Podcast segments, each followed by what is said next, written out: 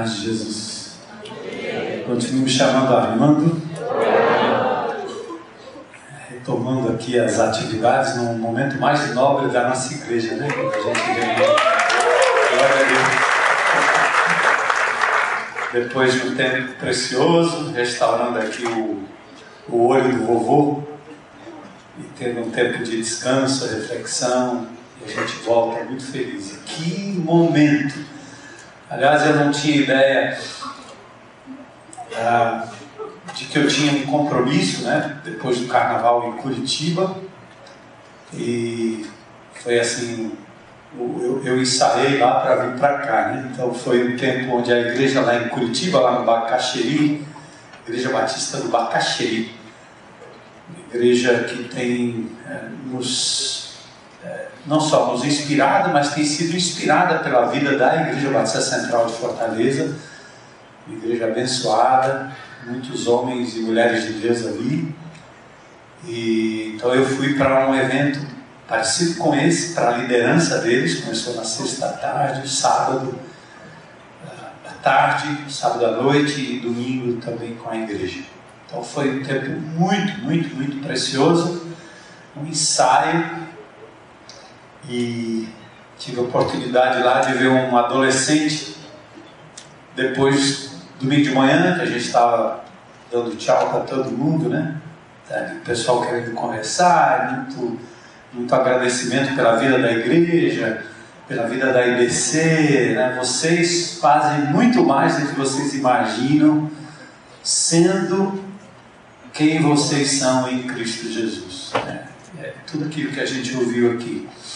Então foi um tempo assim muito precioso. Eu trago muitas menções e manifestações de gratidão pela vida de cada um de vocês, né? Aquilo que Paulo diz, né? Nosso trabalho não é vão no Senhor. Parece que a gente está patinando, tem hora que a gente parece que a gente está andando para trás, tem hora que a gente está sendo vencido, né? Mas o Senhor nos faz mais que vencedores de verdade, em regiões e em situações que a gente nem imagina. Eu acho que Ele não deixa a gente ver o resultado imediato do nosso investimento, porque a gente ficaria talvez um pouco assoberbado, assim, né? Ou soberbo, aliás, não assoberbado, mas soberbo, né? E eu vi naquela igreja mais um fruto precioso do que Deus tem feito aqui em Fortaleza, pastor Silvado e outros pastores amados. E quando terminou ali, que o povo saiu, né? Já estava todo mundo embora, tinha um adolescente do meu lado com esse boné do tamanho do nosso personagem aqui, de bermuda, uma camisa florida, né? O que esse adolescente quer conversar comigo, né? No final foi embora todo mundo. Cadê a mãe desse menino? Eu olhei bem pra cara dele e disse: pai, não acredito. É você, mano. Você não ia estar aqui, você estava indo no Acre. Não, mas eu vim mais cedo. Beltando da Laiola, o homem de Deus, procurador responsável por toda a investigação da força-tarefa da Lava Jato, né? Ele julga, ele investiga, e o juiz Sérgio Moro julga. Ele estava lá, parecia uma criança. Eu tomei um susto, que eu disse: rapaz, deve ser um disfarce, né? Mas não é não. Aí nós começamos a conversar, nós nos abraçamos, ele me apresentou a esposa, né? Os dois filhinhos pequenininhos, né? Ele sentou no chão, começamos a fazer desenho com as crianças. E quando eu ia embora, o carro dele bem distante, assim, já tinha todos os carros indo embora, não tinha mais movimento nenhum, e o carro estava estacionado completamente fora do local, do ambiente da igreja. E eu passei com o irmão que ia me levar para almoçar, e lá ia ele com a criança aqui no cangote, né? A mãe também, e os dois andando. E eu perguntei: gente, esse cara não anda com segurança, se fosse no Ceará já teria acidão, pareado 200 vezes, né? A pessoa ali investigando política cearense, como é que seria? Misericórdia, né? Eu disse: não, ele prefere assim. Mas o que mais me comoveu é isso. A gente não tem ideia do que Deus está fazendo no cenário histórico do Brasil, usando homens e mulheres de Deus que têm em si mesmos a marca de Cristo, que são o que são não pelo que ostenta ou não, pelo título, né? Aquele homem era Deltan, era uma pessoa humana, um ser humano, cuja identidade não está na força-tarefa, não está naquilo que ele ganha, não está no prestígio que aquele homem tem hoje internacionalmente, mas está no fato dele ser um servo de Deus. A gente já foi ministrado aqui de forma tão poderosa, né? Quero louvar a Deus a vida do Daniel Almeida também, que se deixa usar como instrumento de Deus, né? E essa música foi composta quando é? Uma semana, não foi? Que coisa! Que coisa! Eu podia parar aqui, né? Mas eu quero conduzir vocês a uma reflexão e um aprofundamento nessa questão da nossa identidade, compreensão da nossa identidade. E nós decidimos, nesse retorno de férias, trabalhar um pouco esse tema, não só hoje, mas amanhã, certo? Vocês não estão dispensados do culto amanhã, mas eu vou repetir. Aí vocês vão estar lá intercedendo, né, para que Deus fale ao restante da congregação. E eu vou abrir uma série que eu digo, porque são alguns insertos, algumas... vamos pincelar no livro de Efésios a essência da nossa identidade em Cristo Jesus. Paulo chegou em Éfeso, a cidade de Éfeso, durante a sua segunda viagem missionária. E amanhã de manhã e amanhã à noite eu vou passar um videozinho, que eu não vou passar agora, sobre a cidade de Éfeso, que ainda existe lá, está lá, as ruínas maravilhosas. Eu tive o privilégio, há 2 anos atrás, de andar por ali, sentar no teatro que cabe 25 mil pessoas, onde o apóstolo Paulo, na sua segunda apresentação ali naquele lugar, foi praticamente expulso da cidade, porque havia um movimento de conversão tão grande que as pessoas estavam deixando de adorar a Artemis, ou Diana dos Efésios, e os vendedores das estatuetas de Diana dos Efésios estavam perdendo negócios. A bolsa de venda da Santinha estava indo para baixo. Então eles foram para o teatro onde Paulo estava falando, o anfiteatro, e fizeram uma rebelião contra ele, teve que sair correndo, porque eles gritavam bem alto: viva Diana dos Efésios, fora esse indivíduo que está fazendo a gente perder dinheiro com a idolatria da cidade, né? Que maravilha! E interessante que o teatro está lá inteiro, a biblioteca está lá inteira, o prostíbulo de Éfeso está lá inteiro, porque era uma cidade exatamente que vivia tudo isso. Então, na segunda vez que ele esteve em Éfeso, ele permaneceu lá durante 3 anos. E fez de Éfeso o centro de evangelização para todas aquelas cidades ao redor, inclusive... É muito provável que todas as igrejas, as 7 igrejas do Apocalipse, as 6 outras igrejas, elas emanaram, saíram exatamente do centro estabelecido ali por Éfeso. Mas por que isso é importante? Não é só uma informação histórica. É para vocês entenderem que esse contexto maluco em que a gente vive hoje, essa sociedade louca que nós estamos vivendo, não é diferente do que os primeiros cristãos enfrentaram no mundo romano, entende? De vez em quando a gente tenta olhar para isso tudo e dizer: onde vai parar? Só Jesus é a solução. Mas o que a gente está querendo é que tudo fique em paz, para a gente viver uma outra coisa, que não a batalha espiritual para a qual o Senhor nos deixou aqui, entende? Eu acho que a gente não pode... A razão que nós trouxemos vocês aqui é porque as coisas vão de mal a pior. Não há previsão de melhor, a previsão de piora. Quem disse isso foi o Senhor Jesus. As coisas iriam de mal a pior, e que nos últimos tempos, né, o amor de muitos se esfriaria. Então não adianta ficar aqui dizendo para vocês que Deus está construindo para nós uma bolha linda em Fortaleza, uma bolha de espiritualidade tal, que você vai andar na rua meia-noite, 1h da manhã, com o seu cachorrinho, e nada vai acontecer com você. Nós temos que nos preparar para o pior. Eu venho falando isso faz mais de 5 anos, preparando a igreja para algo terrível que está para acontecer. Porque nós fomos deixados aqui neste mundo, chamados por Deus neste mundo, exatamente para isso. Para sermos o contraponto, para provocarmos uma intervenção militar, que seria uma intervenção do reino de Deus, né? Paulo usa termos militares, de guerra, de resgate. E nós temos que descobrir de verdade a nossa identidade para não desfalecermos do caminho. O general Walter Braga Neto intervém agora no Rio de Janeiro nessa força. Sabe lá Deus qual a motivação do Temer para permitir tal intervenção no Rio de Janeiro. A mim não interessa. O que interessa é que algo está sendo feito. Mas eu me lembro do meu Senhor Jesus, que resolveu promover uma intervenção e nos enviar para os lugares tomados pela droga, pela miséria, pelo luxo, pela luxúria, por tudo que vocês sabem que a sociedade tem, pela violência, e não para sermos beneficiados por um mundo melhor aqui nessa terra. Não tem isso.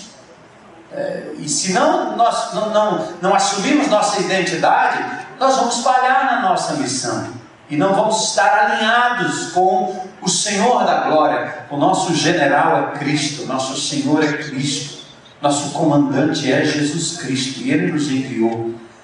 Para Paulo a oposição foi notória, a ponto de Paulo e seus companheiros, como eu já disse, serem expulsos, porque estavam minando o comércio da Santa Diana dos Efésios. Paulo se retira, em Atos capítulo 20, ele se encontra mais tarde com a liderança em Mileto, que é um porto um pouco distante de Éfeso, e lá ele então diz para aquela liderança que ele não mais veria o rosto deles, mas os entregava a palavra de Deus e a ação poderosa do Espírito neles. Eles adoravam a Deus Artemis, filha de Zeus e irmã de Apolo, indicativo de maternidade, né? Suas múltiplas mamas na estatueta, rainha da caça dos animais.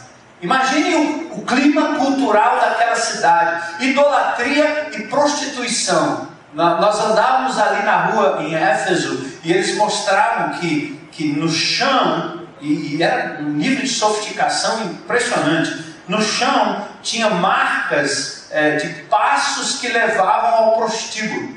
Era uma coisa muito comum naquela época. Alguns teólogos associam o culto à Diana dos Efésios com uma liturgia sensual, que havia prostituição e havia sacerdotisas prostitutas da época, na época e no templo. Ou seja, uma ligação da promiscuidade com a religião. Alguns outros autores hoje, já trabalhando e pesquisando um pouco mais, tentam desassociar a ideia da adoração a Artemis ou Diana à prostituição. Mas é notório, porque a arqueologia mostra, está lá, que os prostíbulos existiam abertamente. Então era um povo que vivia esse clima que nós vivemos hoje. Então imagine o clima cultural da cidade, prostituição aberta e estimulada pelo que é chamada, aliás, a palavra grega muito parecida ao romano também, o chamado bordel, né? São as ruínas encontradas ali, local em que havia imagens de órgãos sexuais. Você vai na Turquia e não entende por que vendem bonequinhos, né? De órgãos sexuais enormes, né? O boneco é pequeno, o órgão sexual é enorme, né? O cara tem prazer de comprar uma besteira dessa, né? Mas era exatamente um símbolo da promiscuidade à época em que os crentes em Éfeso foram, não só nasceram na fé, mas foram estimulados pelo apóstolo Paulo. Então eles viviam cercados de ídolos por todos os lados. Os pagãos, os idólatras da época, eles encontravam, a cidade de Éfeso encontrava na idolatria, na religiosidade pagã, encontrava na prostituição, na lascívia, na liberalidade, encontrava no comércio, porque você anda em Éfeso e vê o Ágora, aquelas praças enormes, e os nichos de comércios de Éfeso ainda é visível. A luxúria das casas, vocês terão a oportunidade de ver no domingo, que o nível de detalhes, né, da luxúria daquela avenida principal, era isso que nos identificava. Ou seja, os Efésios eram identificados como pessoas de muita luxúria, de muito luxo, de muita ganância, de muito saber, uma biblioteca fantástica e também muito focado no comércio. Então essa era a identidade daqueles indivíduos, né? Eram suas referências de valor, significado e razão de viver. Pense na nossa cidade. Pense um pouco em Fortaleza, nos dias atuais. Onde estão os nossos referenciais de valor? Quem somos? Muito bem ilustrado por esses gênios, né? Da arte cênica aqui da IBC. Pensa naquilo que nos identifica. É a marca do meu carro, é a grife da roupa que eu uso, é o diploma que eu tenho, é a casa onde moro, o condomínio, o lugar, é o dinheiro que eu possuo. Nós somos amados, aceitos, respeitados por essas coisas que estão ao nosso redor, que escondem o nosso eu. Por exemplo, somos aquilo que fazemos. Ou seja, vocês me amam porque eu exerço o ministério pastoral nessa igreja, ou porque eu sou Armando, simplesmente Armando, pessoa. O que de mim vaza para as pessoas, o que de mim passa, o que de mim agrega valor. Se eu caísse numa cama prostrado e não pudesse mais ministrar, e não pudesse mais falar, se eu não pudesse mais estar no meio de vocês, né? Será que eu seria amado do mesmo jeito? Aceito da mesma maneira? Querido da mesma forma? Percebe? É claro que Deus nos dá talentos e dons, e Ele quer que a gente os exerça na sua plenitude. Mas existe um diferencial muito grande em sermos aquilo que temos, possuímos, ou sermos aquilo que fazemos, nossa profissão, o esporte que a gente pratica, as boas obras que a gente faz, até o traficante, né? Ele é valorizado porque ele trafica, porque ele ganha, porque ele tem poder, ele tem uma arma na mão. Todos eles estão buscando uma maneira de ter valor e significado.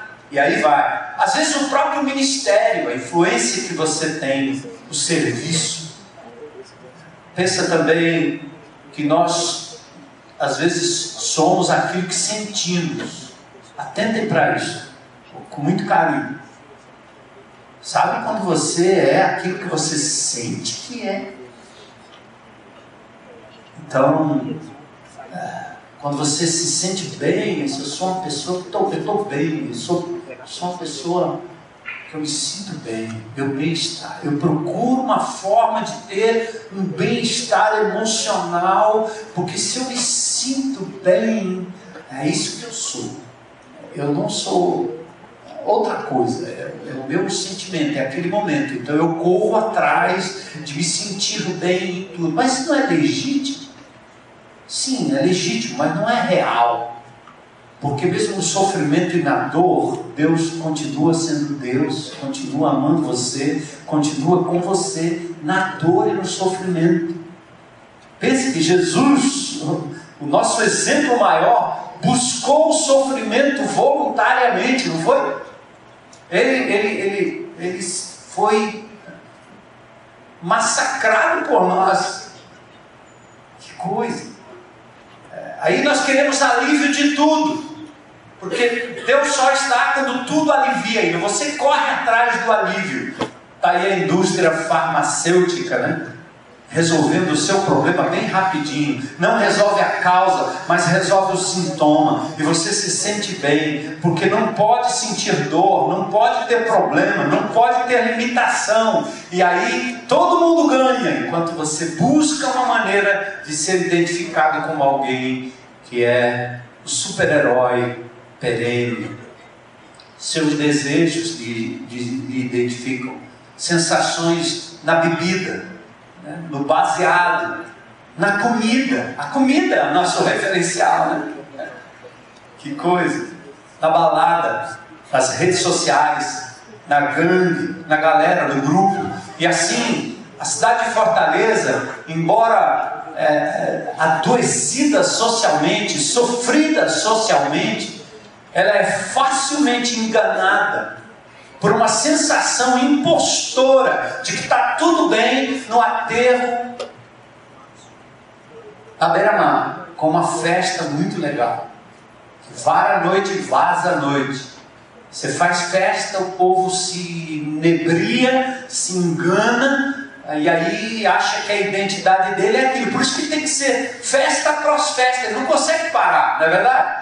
Eu já fui da balada, eu sei como é. Cara, tá chegando, é sexta-feira, é quinta-feira, é sexta-feira, é sábado, é domingo. Aí vou, caramba, vou ter que parar essa coisa. Mas sexta tá chegando de novo, entendeu? Porque a sua identificação tá naquilo ali.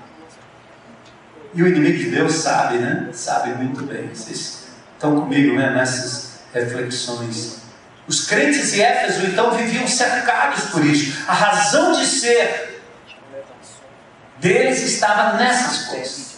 A razão de ser da nossa sociedade também estão nessas coisas. E nós que viemos de lá, ou vivemos nela, a nossa tendência é adquirir essas mesmas razões de valor. É interessante, né, quando você fala de um objeto, né? O valor ou a razão de ser de um objeto está sempre ligado à natureza e ao design do seu criador. Quem sabe exatamente para que serve aquele equipamento foi quem criou aquele equipamento ali. Projetor. Então, por exemplo, a natureza é o criador. Somos como um bebê que nasce no ventre. O bebezinho. Nada faz um bebê senão caca, né? Choro. Nada possui, apenas é ser humano, maravilhosamente concebido pelos autores do feito, pai e mãe. É difícil a gente se colocar nessa posição, né? Para dizer isso que eu sou. Eu tenho dois exemplos de dois objetos curiosamente usados por nós, né? A borracha. Cadê a borracha? Borracha. A borracha tem a parte... Já viu aquela borracha que tem duas partes, né? Tem uma parte que é azul, outra parte que é vermelha, né? A gente usa de qualquer jeito. Mas eu não sei se vocês sabem, o indivíduo que criou essa borracha, a parte azul é para ser usada para tinta. E a parte vermelha é lápis. Mas você usa de qualquer jeito, né? Quem sabe a finalidade real... para que o objeto seja usado da forma correta, é quem o criou. Outro objeto interessante é a latinha de refrigerante, de água, de coco, sei lá o que for, né? A latinha.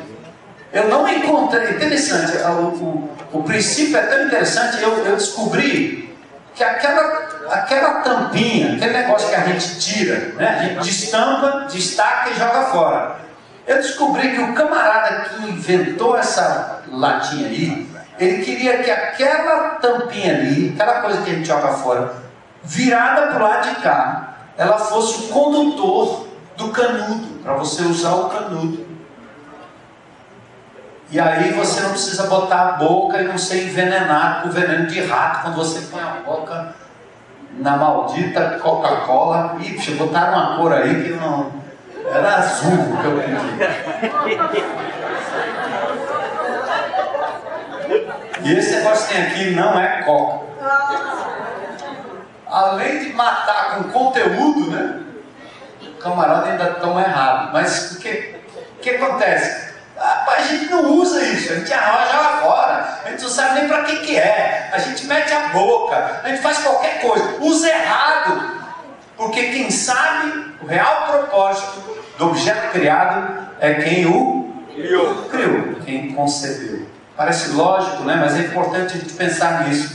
Seres humanos, tal qual objeto mal usados ou também estão sendo abusados, mal utilizados, vivendo fora do padrão do Criador. Essa é a leitura. É como os indivíduos da sociedade que vivem uma crise de identidade. Sabem ter, sabem fazer, mas não sabem ser. Por isso tem que correr. Não conseguem pausar, parar. Não conseguem satisfação plena, real, em toda e qualquer situação. Agora, vamos aqui. O mundo religioso não é diferente.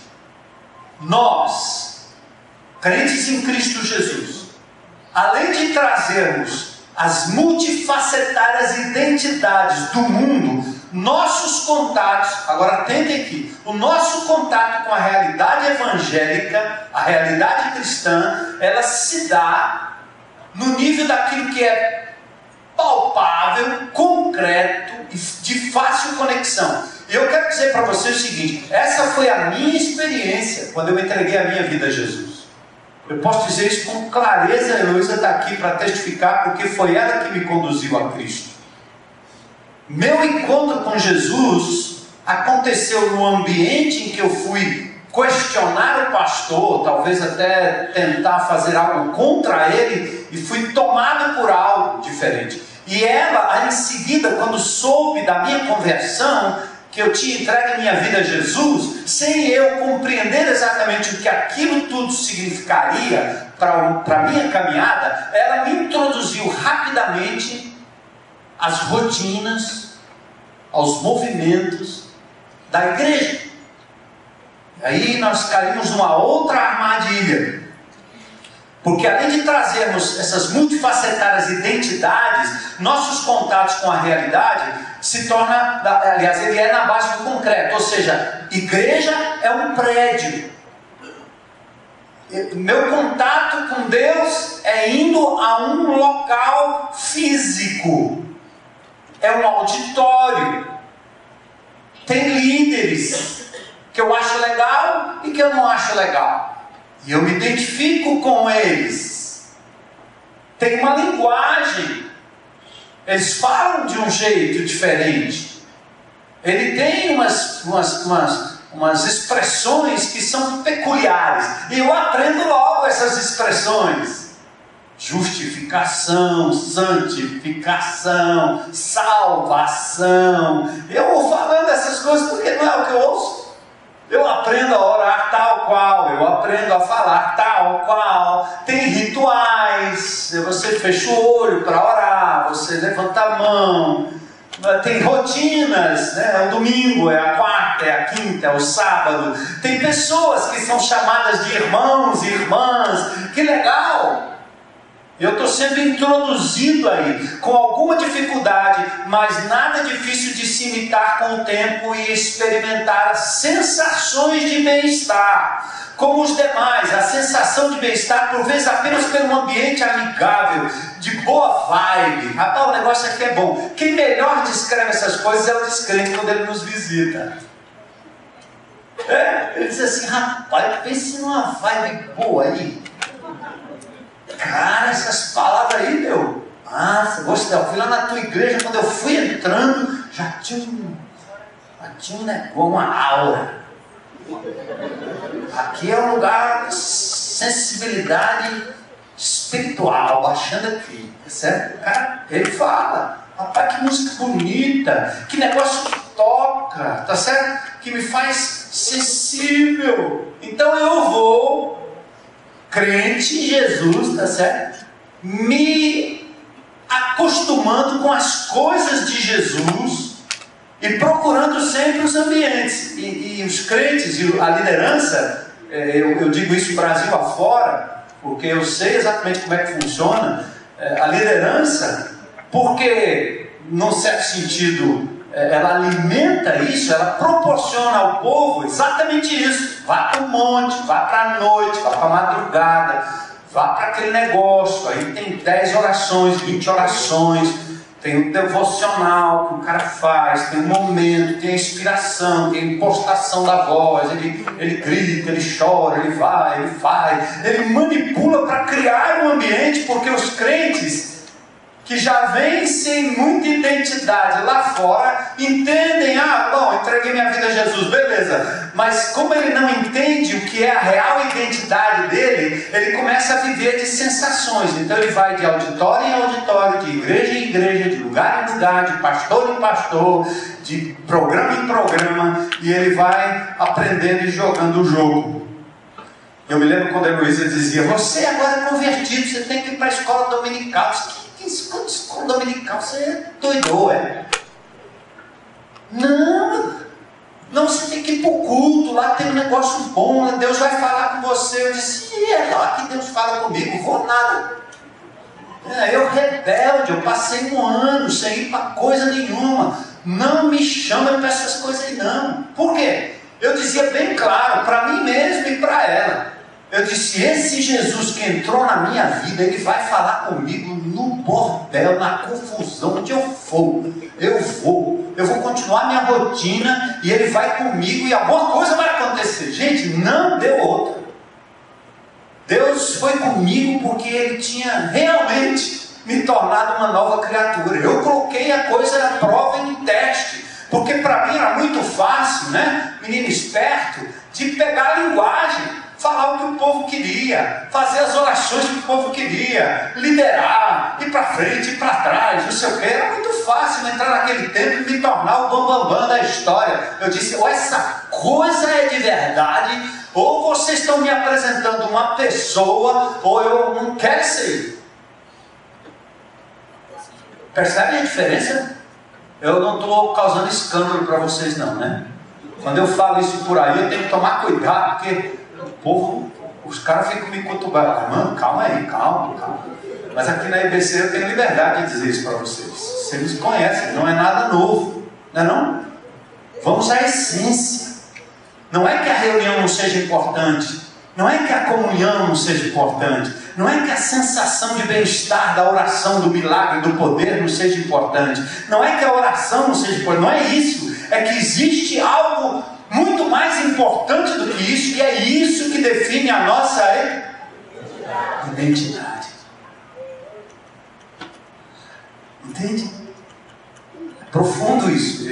Você já sabe, eu podia parar aqui, mas me perdoe, eu vou ficar falando mais, porque me ajuda também a compreender melhor. Então, qual é o perigo? Usamos o mesmo meio de absorção, o jeito de se conformar, do modo que tomamos a forma do mundo. Agora tomamos a forma de um outro mundo, o evangélico. Mas isso não resolve. Logo nos identificamos com tudo que se faz ou tudo que se adquire ao redor do nome de Jesus. Reza, oração, leitura, louvor, adesivo, pingente, cruz, livro, palestra, sermões, até sermos consumidos, desapontados pelo placebo e pela Babel com suas estruturas e pessoas. É por isso que você vê tanta gente dizendo assim, eu já fui crente. Entendeu?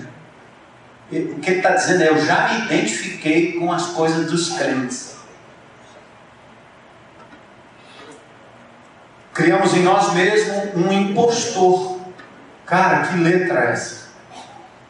Que palavras, que letra. Criamos um impostor, incapaz de mudar, incapaz de ser feliz, de perseverar. Ele tem que ser cutucado todo dia por alguém, ele tem que ser tutelado, ele tem que ser empurrado, porque ele não tem em si mesmo a semente que o leva a louvar e reconhecer Deus na sua vida individual e pessoalmente. Quando eu digo para os pastores, peraí, você então não está trazendo o povo para uma escolinha para ensinar, botar na cabeça, abrir a cabeça, botar todo mundo ao redor, todo mundo com um comportamento de crentinho, você não está fazendo isso? Como é que pode? Sério, pode. Porque o que nós estamos fazendo enquanto igreja é fazendo brotar os que verdadeiramente estão enraizados em Cristo Jesus. Ou Ele faz, ou nós não faremos jamais. Dura por um tempo, mas não vai adiante, não vai longe, não persevera. Quem tem a verdadeira semente, este sim vai perseverar. Então, criamos esse impostor. O amor que só pode vir de Deus não acontece. Por isso nos tornamos incapazes de reproduzir os frutos. Jesus falou, gente, põe na cabeça que quando Jesus veio, Ele veio para nada da religiosidade. Outra coisa, religiosidade baseada na palavra de Deus, tá certo? Aqueles caras que Jesus criticava não eram estudiosos de filosofia, não. Eles se debruçavam, estudavam, esmiuçavam esse livro diariamente. Lembra de Mateus capítulo 23? O que é que ele diz dos caras? A identidade de vocês está no rito, a identidade de vocês está na plateia, a identidade de vocês está no templo, a identidade de vocês está nos títulos que vocês têm. E ele diz, vocês não entram no reino e nem deixam ninguém entrar, porque vocês estão oferecendo a eles aquilo que não é a real vida em Cristo Jesus. Vocês fazem longas orações, mas o objetivo é extorquir pessoas. São aquelas orações que o cara não ora a Deus, ele não se derrama diante de Deus, ele ora para os outros ouvirem. Ele ora para fazer teologia, ele ora para mostrar que ele é o orador oficial. E os pobres novos convertidos não têm nem coragem de abrir a boca, porque eles dizem, eu não sei orar como esse cara ora. Ele diz, vocês são proselitistas, vocês fazem discípulos, mas vocês os tornam filhos do inferno, iguais a vocês. Pesado, né? Verso 16 a 15, aliás. Verso 16 a 22 de Mateus 23, ele diz, vocês são cegos guiando cegos aos rituais cegos. São dizimistas sem justiça, sem misericórdia, sem fidelidade. Vocês dão, mas vocês não têm no coração aquilo que é essencial, misericórdia. Vocês exteriormente são piedosos, mas interiormente gananciosos e cobiçosos. É o impostor. São sepulcros caiados vivendo de aparência. O fracasso está certo, enquanto não encontramos nossa identidade naquele que nos criou. É uma pessoa, é Jesus. Início, meio e fim de todo o processo de restauração. É Ele. É Ele. Romanos 8, 29 diz, aqueles que de antemão conheceu também os predestinou para quê? Para serem conformes à imagem do seu Filho. Nós fomos destinados a ter a imagem de Cristo sendo formada em nós, pouco a pouco. Por isso nossa identidade deve ser cristocêntrica, é isso que quer dizer. Estar em Cristo, ser identificado com Ele e estar nele, significa que a minha identidade não está ligada ao que eu faço ou deixo de fazer, não está ligada ao que eu possuo ou deixo de possuir. Nosso referencial, nosso padrão, nossa real identidade só podem ser encontrados na pessoa do Senhor Jesus Cristo. É Ele. É a vida dele na minha vida. Vou exemplificar aqui com um texto que já foi dito aqui, 2 Coríntios 15, 16 e 17. Paulo diz no verso 16, de modo que de agora em diante a ninguém mais consideramos do ponto de vista humano. Ele diz, eu não estou olhando mais agora aqui do ponto de vista com a lente social. Aí ele diz no verso 17, se alguém está em Cristo, é nova criação.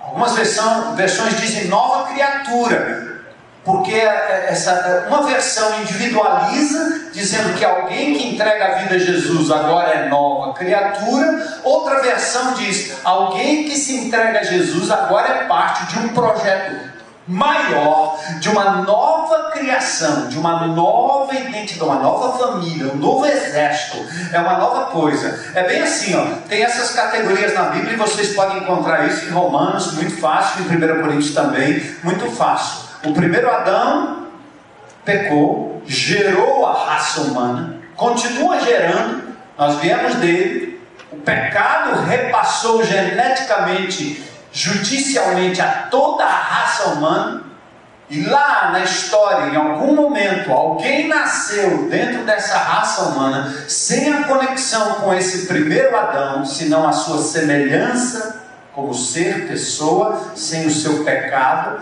Esse segundo Adão, ele vive de forma impecável, provando a sua desconexão com o erro do primeiro Adão, e ele sai de lado, entrega a sua vida, ressuscita, e ele cria o direito de ser agora o único, exclusivo, poderoso, exemplar Adão para uma nova humanidade, que não nasce gerada da relação marido e mulher, óvulo e espermatozoide.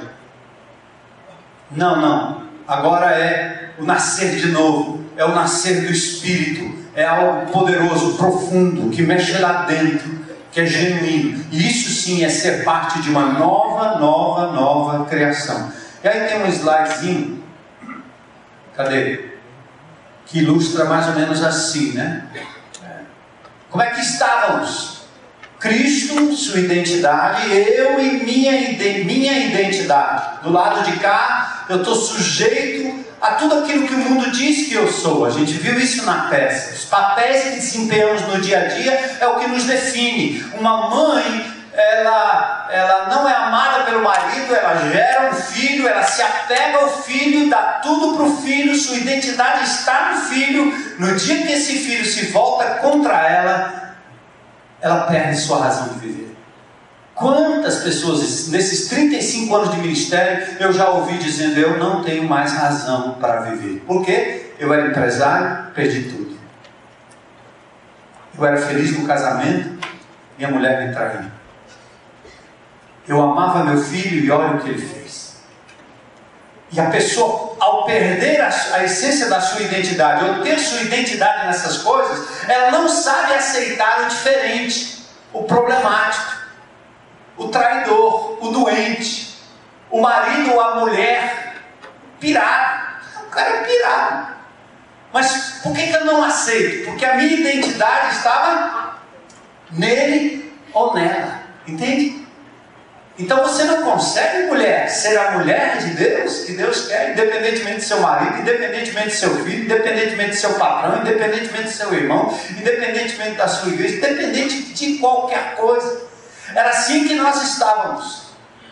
E o mundo imprimindo em nós a nossa identidade. O outro slide mostra. Aí nós chegamos perto de Jesus, né? Aí eu digo que é talvez aí, sei lá, 60% dos evangélicos do mundo do Brasil. Ele resolve deixar o mundão, porque aconteceu alguma coisa, ouviu uma palavra bonita, aí ele se achega à igreja, ele se encosta em Jesus. Mas a identidade dele continua a mesma. Ele recebe uma ou outra influência dos cristãos, dos irmãos, joga o jogo, fala as mesmas coisas e vai. E aí, mas a identidade dele continua intacta, ele só coloca umas pinçadinhas de Jesus, só umas pitadinhas, né, como diz. Bota uma pitadinha de sal aí, bota uma pitadinha de Jesus no seu caráter, aí fica bom, né? É esse tipo de cristão que o mundo está enojado. É esse tipo de cristão que acaba com o testemunho no nosso país. É esse tipo de cristão, de líder, de pastor, de seja o que for, que são os caras que estão muito mais conectados às coisas de Deus do que ao próprio Deus. Porque aí existe outra forma de ver isso, né? É o terceiro e último ideal. Vai lá, nosso slide. Agora eu estou em Cristo e a minha identidade lá tem uma imagenzinha, né? Eu estou em Cristo e Cristo está em mim. Não tem volta. Nasceu. É a cara dele. Você tem o DNA de Jesus, cara. Não adianta. Certo? Você ama, não é porque você ama, não. É porque o amor de Deus está derramado no seu coração. Você se encanta com a palavra de Deus. Não é por nada, não. É porque o autor da palavra está dentro de você, ou não. É? O Espírito de Deus. Tem aquela musiquinha que diz, né? Se o Espírito de Deus se move em mim, eu amo. canto como o rei Davi, eu danço como o rei Davi, eu pulo como o rei Davi, entendeu? E eu não estou nem aí com o que o outro pensa, eu não estou nem aí se eu perdi, se eu ganhei, se eu tenho, se eu não tenho, se eu andava não ando mais, se eu tinha dinheiro agora não tenho mais, se eu moro na favela, se eu moro no buraco, se não tem nada na minha casa, eu não estou nem aí, amigo. Sabe por quê? O Espírito de Deus se move em mim. A identidade vem dele, né? Eu abro um sorriso, eu choro também, eu reclamo também. Ele sabe que eu sou ser humano, mas ele está comigo na dor, no alívio da dor. É essa casta poderosa que o Senhor está querendo levantar nesta cidade, nesse país. Não para mudar o Brasil, mas para tirar, para mudar a população do inferno, para resgatar pessoas das mãos do diabo, para levá-las não para uma igreja, levá-las para Jesus, tá? E quando elas estiverem em Jesus, aí elas acham um lugar aí onde, né, a verdade é pregada, o evangelho é vivido. Entendem, irmãos? Estão comigo aí? Que esperança que eu tenho! Aleluia! E aí vale a gente cantar assim, né? Dele, por ele, para ele são todas as coisas. Aleluia. Romanos 11, 36. Paulo diz: não tem outro fundamento da minha vida, de tudo, a não ser Jesus. Agora somos apresentados a uma pessoa. Entende? Como é difícil dizer para o povo que esse livro aqui, eu não sou apresentado a um papel. Isso aqui é papel. Isso aqui é papel, é letra. Ninguém explica Deus, né? Disse o cantor. E eu vou dizer mais: ninguém estuda Deus. Você se relaciona com Ele. Ele é meu amigo, Ele é meu amigo, Ele é meu pai, Ele é meu tudo, cara. Ele falou comigo hoje de manhã, né? Ele disse para mim hoje de manhã que os caras estavam lá no deserto e chamaram o maná que ele estava provendo de coisa nojenta. Isso aqui é uma porcaria, a gente tinha tudo, cadê o resto? Ele está dizendo: olha, há épocas na sua vida que eu vou só lhe dar o maná, só um dia. Seja grato, porque vem da minha mão. Eu estou lhe prometendo coisa maior, mas você tem que aprender a caminhar comigo no suficiente. E me sentir ainda filho de Deus, amado de Deus. Senão, gente, seria uma loucura. Nós teremos que ir para a Bolsa de Valores e pegar só os ricos e dizer que esses caras são os filhos de Deus. E o pobre desgraçado da favela, o pobre coitado convertido da casinha, desempregado que está lá, ele não é não. Porque olha aí a sua situação, meu. Olha onde é que você mora, rapaz. Hein? O nosso GR tem dois irmãozinhos lá que moram no Barroso. A última vez que nós fizemos um GR lá, eu não estava, porque eu estava viajando.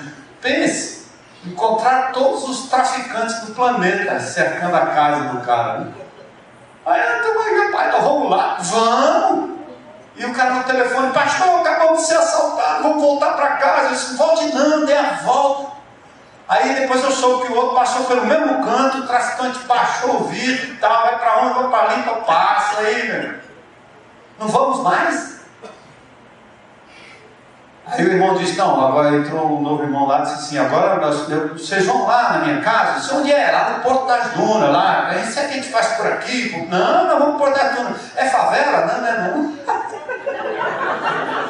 não. Não tem favela no Porto das Dunas, mas é tão perigoso quanto, hein? Mas nós vamos lá, meu irmão, problema não, hein? Porque não é isso que o define. Nós vamos lá celebrar o Senhor, sua vida. Amém? Amém. Então vamos aqui correr, né? Cristo é a nossa identidade. Vou dizer para vocês o seguinte: o termo cristão só aparece na Bíblia 3 vezes. E Jesus nunca usou esse nome, cristão. E nem Paulo. Então, do ponto de vista da palavra de Deus, as 3 vezes estão aí no texto: 1 Pedro 4, 16, Atos 26, 28 e Filemão 1,16. A expressão mais usada na Bíblia para descrever um seguidor de Jesus é alguém que está em Cristo. E aí nós mergulhamos, o livro de Efésios é pródigo nisso. Ou no Senhor, ou ainda nele. Só Paulo usa isso 164 vezes. Em é uma preposição que conecta em subordinação, uma coisa ligada e dependente da outra. Ela é usada em termos de tempo, por exemplo, alguém deixou um legado em vida, modo de ser, você vive em paz, ou seja, a paz está contigo, né? Ou lugar, estar em casa. Agora, estar em Cristo não é estar dentro com uma roupa, como uma roupa no armário, uma coisa, uma comida dentro da geladeira, não é a pessoa dentro de um auditório, não é fazer parte de um hall de membros, não é estar dentro de um GR, não é estar em Cristo, não é estar dentro de um GR. Pastor, não fala isso não, é antipropaganda. Eu não estou nem aí, porque não é mesmo. Então não é para estar dentro do GR? Não, eu disse isso. Eu disse que essa não é a sua identidade, certo? Que isso não é o estar em Cristo, pois não há conexão entre elementos. A conexão é só espacial. Eu estou lá, mas e aí?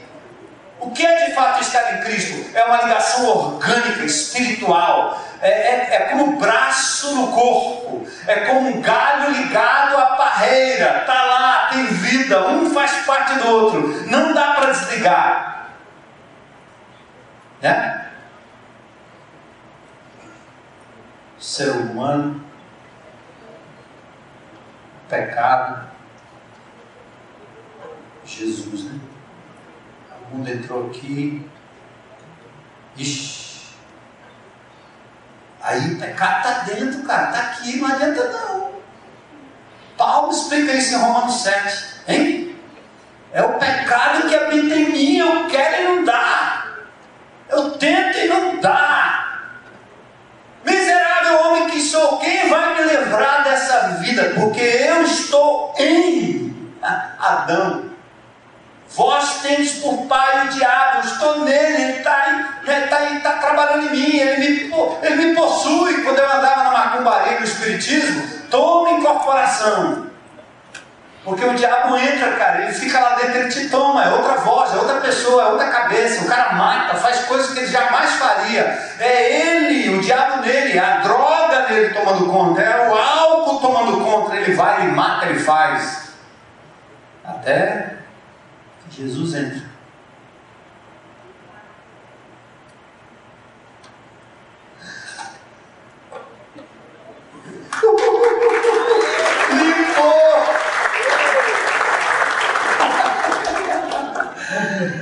Cristo vive em mim. Hein?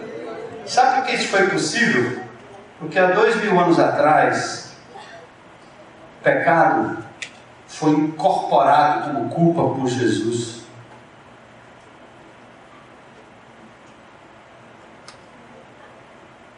E não deu em nada. Ele absorveu a culpa. Ele absorveu tudo. Ele pagou o preço, Ele nos livrou da condenação eterna. E o mais importante que você precisa saber, Ele nos livrou do poder que o pecado tem sobre a raça humana. Então isso é estar em Cristo, é eu nele, Ele em mim. Eu não vou beber porque o bicho é estranho. Isso aqui não é Coca-Cola, né? Ah, Senhor.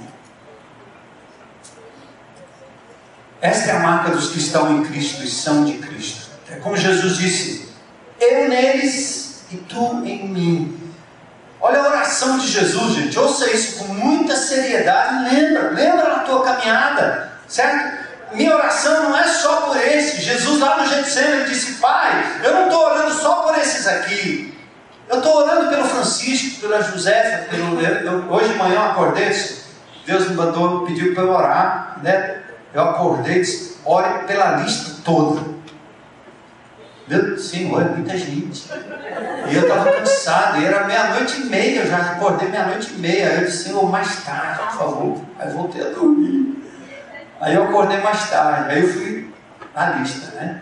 Isso é Paulo Alvorado. Então, cada nomezinho. Tem Francisco que só. Tem José, tem Maria, tem isso. Tem um bocado de José, Maria, Francisco. Então, Jesus lá no Getsêmani, ele teve que incluir os Franciscos. Quantos Franciscos tem aqui? Maria. Pronto. José. Isso, pronto. O resto é misturado. Mas Jesus no Getsêmani, olha, 2 mil anos atrás, ele disse: eu não oro só por esses aqui, mas eu oro também por aqueles que crerão em mim por meio da mensagem deles, para que todos sejam um, Pai, como Tu estás em mim e eu em Ti, que eles também estejam em nós. Gente, que lindo! Para que o mundo creia que Tu me enviaste, dê-lhe a glória que me deste, para que sejam um assim como nós somos um. Eu neles, Tu em mim, que eles sejam levados à plenitude. Então, o seguidor de Jesus não se distingue pela denominação, pela igreja, pela doutrina que abraça, pela liturgia, pela ética, pela moral, pelo testemunho, nada disso. Mas o fato de estar em Cristo, o verdadeiro cristianismo nos define pela ligação que nós temos com uma pessoa. Cristo em nós, em Cristo, achamos a nossa verdadeira identidade. Homens, mulheres, jovens, adolescentes, crianças, estão aflitos em busca de uma identidade e quase sempre insatisfeitos e frustrados em busca da felicidade, que nada mais é do que a busca da sua verdadeira identidade. Eles se perderam do Criador, pois só assim podem viver uma vida coerente com ela. Cristo é nossa identidade, Ele é a nossa razão maior de viver, é nossa fonte de felicidade e nosso maior prazer. Amém? Amém. O livro de Efésios é lindo. Vai ler depois lá e grifar todos os em Cristo, em Cristo, em Cristo, em Cristo, em Cristo.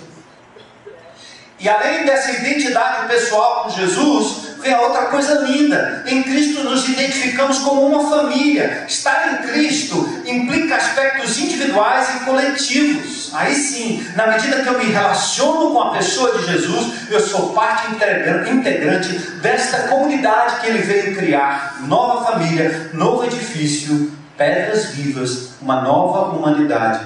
E nessa nova humanidade, né, mistura-se e se unem o que o mundo separa, o que o mundo rejeita, o que o mundo desfigura, implanta a personalidade impostora. E aqui nós podemos ser nós mesmos e vamos ter que nos desfazendo dessas posturas impostoras para que a verdadeira identidade surja. Cristo em nós, eu respeitado, moldado de acordo com o caráter de Cristo em nós. É assim. A unidade em Cristo parece ir além da questão organizacional e física dos ajuntamentos. 2 seguidores de Cristo, estando em Cristo, têm em comum laços espirituais que transcendem estruturas, novas siglas e modelos litúrgicos. É por isso que você pode ir lá no Paraná, em qualquer outro lugar, você se aproxima de alguém que está em Cristo e você está em Cristo. Há uma identificação que vai muito além do que aquilo que você pode imaginar. Já sentiu isso? Né? Tem algo diferente.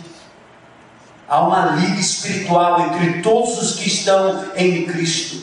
Em Cristo vivemos com Cristo. Outra coisa importante. Faz parte da caminhada de restauração, tá certo? É um texto lindo. 1 João 2, 5, 6. Eu me lembro estudando lá atrás, né? E fazendo minhas traduções dos originais. Eu achei uma tradução aqui que eu acho que é a Bíblia em português não ajuda muito. Existe um verbo, né, em 1 João 2,6, ofeilo, um verbo que diz assim: você fica obrigado, não tem como, é natural, é consequência. Aquele que diz que está em Cristo fica obrigado, não tem alternativa. Na medida que ele anda com Cristo, a andar com Cristo. Entende? Você está em Cristo, essa é a sua identidade. E que as pessoas ao redor possam ver Cristo em você, porque você assumiu a identidade desse Jesus no trato com todas as coisas que você faz. Você não pode se omitir. Você não pode apresentar o seu impostor e deixar sua identidade cristã atrás, como que tivesse vergonha dela. Nós não nos envergonharemos da pessoa e do Evangelho do Senhor Jesus Cristo, amém? Porque a esperança, a intervenção, o nosso general mandou a gente intervir na sociedade e ele espalhou a gente para todo canto e diz, olha lá, você precisa intervir. Não é só entrando no presídio que é uma intervenção, não é só entrando lá no Pedras, no Ancuri que é uma intervenção, não. Lá no seu trabalho, lá na sua escola é uma intervenção. Só que você precisa ter consciência da sua identidade e não intervir com aquela identidade que é plausível, interessante, necessária. Eu sou fulano, eu sou isso, sou aquilo. Mas o que deve vazar de verdade para a restauração das pessoas é a sua verdadeira identidade em Cristo Jesus. Cristo é a nossa identidade, nossa maior razão de viver. Aleluia. Aí, quando andamos com Cristo, 1 João 2:5-6. Desta forma sabemos que estamos nele. Aquele que afirma que permanece nele deve andar como ele andou. Simples, simples, simples. Conversão não define restauração contínua e profunda. Em Cristo somos uma nova geração, morremos para a nova humanidade, nascemos para uma nova vida. Morte e ressurreição garantem isso. Cristo em nós é a esperança da glória. Por isso é bom andar de modo digno. Há um contraste entre os valores do reino das trevas e os valores do reino de Deus. Olha como você, atenta aí, ó. Se você tiver consciência da sua identidade em Cristo, se deixar moldar o seu caráter, vazar o caráter de Jesus. Eu quero ser como Jesus, eu quero agir como ele agiria. Lembra daquela frasezinha? Em seus passos, o que faria Jesus? Pensa isso, cara, não tira isso da sua agenda não. Gruda na testa, põe em qualquer canto, não deixa não. Em seus passos, o que faria Jesus nessa hora? Como ele reagiria? Porque assim, ó, nós estamos aí no mundo e o mundo precisa de ressignificar certas coisas. Por exemplo, sexo para o mundo é pura diversão. Para nós é procriação e é prazer dentro dos limites do casamento. Bens e prestígio são sinais de riqueza lá fora. Para nós, riqueza é resultado do investimento em vidas. Deus te deu muito para que você invista muito no reino dele. Não perca a oportunidade. Se ele está te dando, seja sensível. Ele tem uma razão. Não deixe o teu impostor te enganar. Acumular por acumular. Invista no reino de Deus. Mas eu tenho um pouquinho. É esse pouquinho aí que eu estou dizendo. No reino de Deus, para o reino de Deus.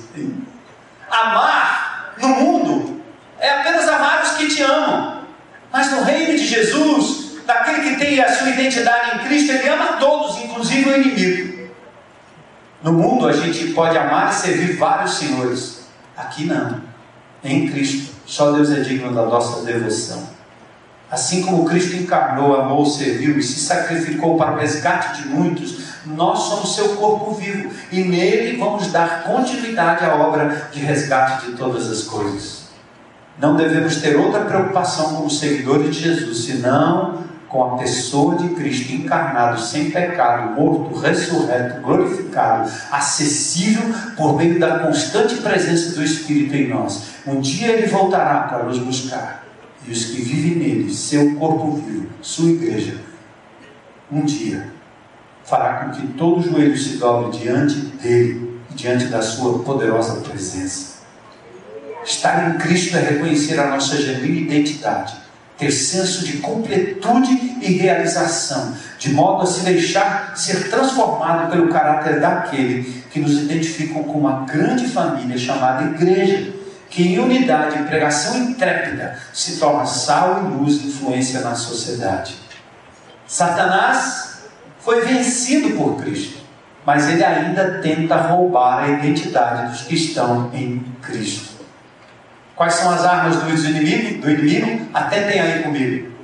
A arma que o inimigo usa para te descaracterizar e voltar a alimentar o seu impostor, atentem, é a opinião dos outros.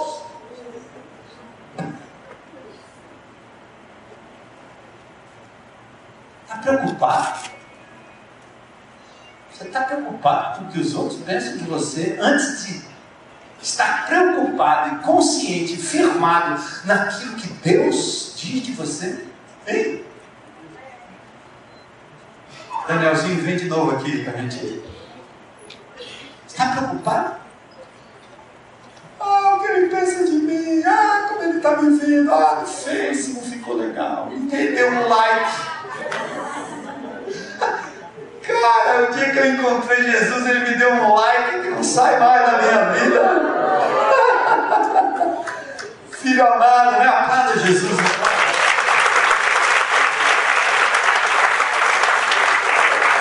Um like, meu amigo. Se o cara gostou, legal, né? É legal quando alguém nos elogia, não é bom? Ah, é legal. É a sua vida? É a tua identidade? É a tua essência? Não, não mais. Meu marido, você é muito lindo, você me ama, que legal. Mas a minha fonte de prazer, de identidade, não está em você. É, nós combinamos assim, porque só assim dá certo. Dois bichos poderosos, não é? Não, não, não. Pense dois camaradas. Mas a gente combinou. Aí tá até aqui, tá dando certo. De vez em quando a gente esquece o negócio e já nos catiripá. Aí voar panela, redambaralho, né? E aí vai. Aí a gente volta para a nossa identidade. É, me amar para ele, viver para ele, amar. Oh, que coisa boa. Então, opinião dos outros. Cuidado, pode ser um instrumento do inimigo para te derrotar, fazer voltar a sua velha identidade. Outra coisa, outra arma do inimigo. Doença e desastre, como forma de levar você a murmurar. Tá vendo? Você perdeu? Ele não é bom, não. Se fosse teu pai, ele ia deixar você ficar doente, com dor de barriga. Viu que você pegou? Viu que você perdeu? Viu que não deu certo? Olha o teu comércio. Olha o dinheiro não dando aí, olha aí, olha aí.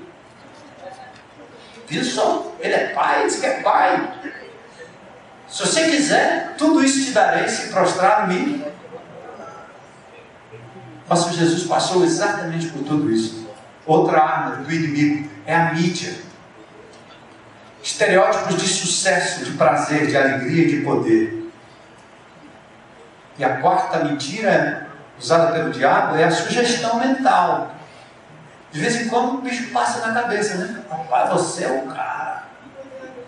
Isso o quê? Não é não?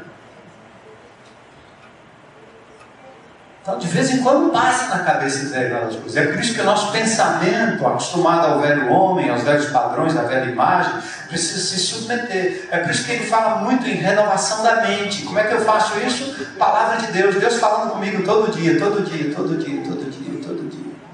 Eu vou abandonando pensamentos suicidas, pensamento de autocomiseração, de mentira, e vou adquirindo novos pensamentos. A solução é crer e viver na sua verdadeira identidade, cristocêntrica. Então eu resolvo tirar tudo mais do foco, do centro, para que Cristo seja o centro. Eu quero terminar lendo Colossenses 3, 1 e 4. Vocês foram ressuscitados com Cristo.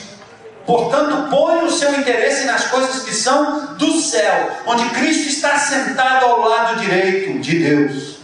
Pensem nas coisas do alto e não nas que são aqui da terra. Porque vocês já morreram e a vida de vocês está escondida com Cristo, que está unido com Deus. Cristo é a verdadeira vida de vocês. E quando Ele aparecer, vocês aparecerão com Ele e tomarão parte da sua glória. Cristo em vós, a esperança da glória.